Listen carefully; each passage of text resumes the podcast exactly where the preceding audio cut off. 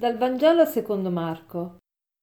In quel tempo Gesù, uscito dalla sinagoga, andò subito nella casa di Simone e Andrea, in compagnia di Giacomo e Giovanni. La suocera di Simone era a letto con la febbre e subito gli parlarono di lei. Egli si avvicinò e la fece alzare prendendola per mano. La febbre la lasciò ed ella li serviva. Venuta la sera dopo il tramonto del sole, gli portavano tutti i malati e gli indemoniati. Tutta la città era riunita davanti alla porta. Guarì molti che erano affetti da varie malattie e scacciò molti demoni, ma non permetteva ai demoni di parlare perché lo conoscevano. Al mattino presto si alzò quando ancora era buio e uscito si ritirò in un luogo deserto e là pregava.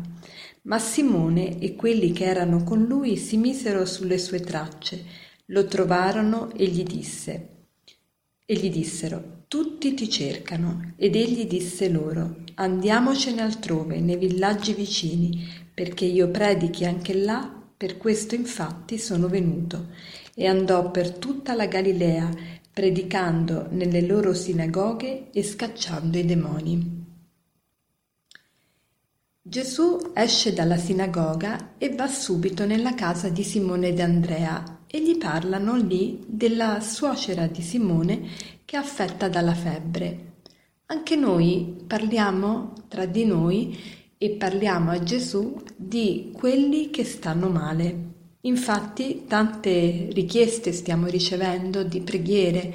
Ogni giorno noi suore soprattutto riceviamo tante intenzioni di preghiere, per lo più sono per persone che appunto eh, sono affette da qualche sofferenza, non solo malattie fisiche, sofferenze di qualunque genere, sofferenze psicologiche, sofferenze dei fallimenti, sofferenze perché non si trova lavoro, sofferenze per lutti, e, mm, sofferenze per um, bocciature d'esami, sofferenze per incomprensioni, tensioni, fraintendimenti, quante sofferenze.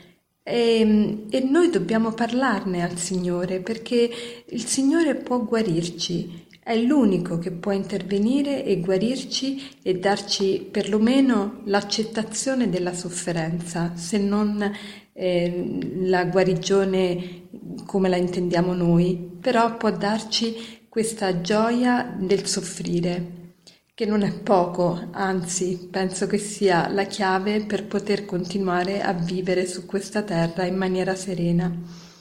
E, e subito quindi gli parlano di, della suocera che sta male.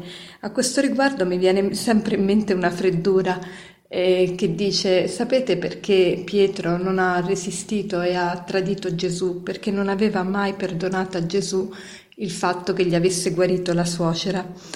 Comunque, eh, Gesù guarisce la suocera di Pietro e che cosa fa questa donna?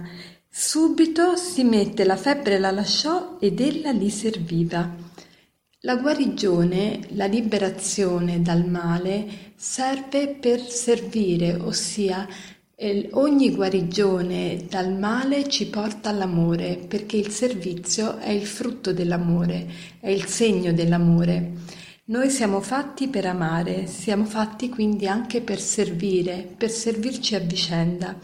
E quindi mi rivolgo soprattutto a coloro che godono di buona salute. Ecco, la salute è un dono, un dono grande, ma non è un dono soltanto da tenervi ben stretti, sicuramente è un dono da conservare e da cercare di incrementare, per cui dobbiamo veramente prendere cura del nostro corpo ma nello stesso tempo è un dono che ci è dato per servire chi non ha più la salute.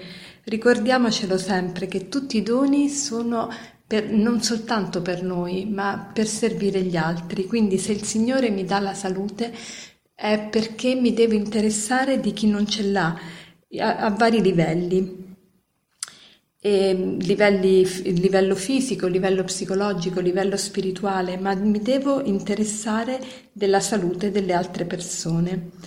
E un'ultima sottolineatura che vorrei fare della parola di oggi è al mattino presto si alzò quando era ancora buio e uscito si ritirò in un luogo deserto e là pregava. Gesù ci dà veramente l'insegnamento più importante, che è quello della preghiera. Ancora una volta si dice che la prima cosa che fa Gesù appena si alza è pregare. Allora facciamoci questa domanda, ma io appena mi sveglio a che cosa penso? La prima cosa che faccio, vado a pregare?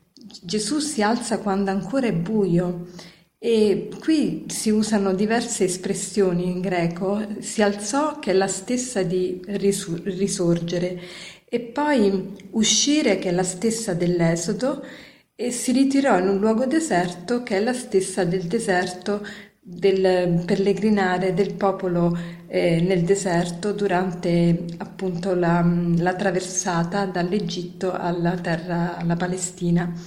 Quindi in Gesù si ripercorre la storia di Israele. Gesù esce, quindi eh, si alza, esce e, e si ritira nel deserto. Forse anche per noi c'è la stessa cosa da fare, dobbiamo alzarci dal nostro torpore, risorgere dal, da una vita così mediocre, quindi alzarci, uscire, quindi uscire da noi, ecco l'esodo, e incontrare Dio in un luogo deserto, cioè a tu per tu con Lui.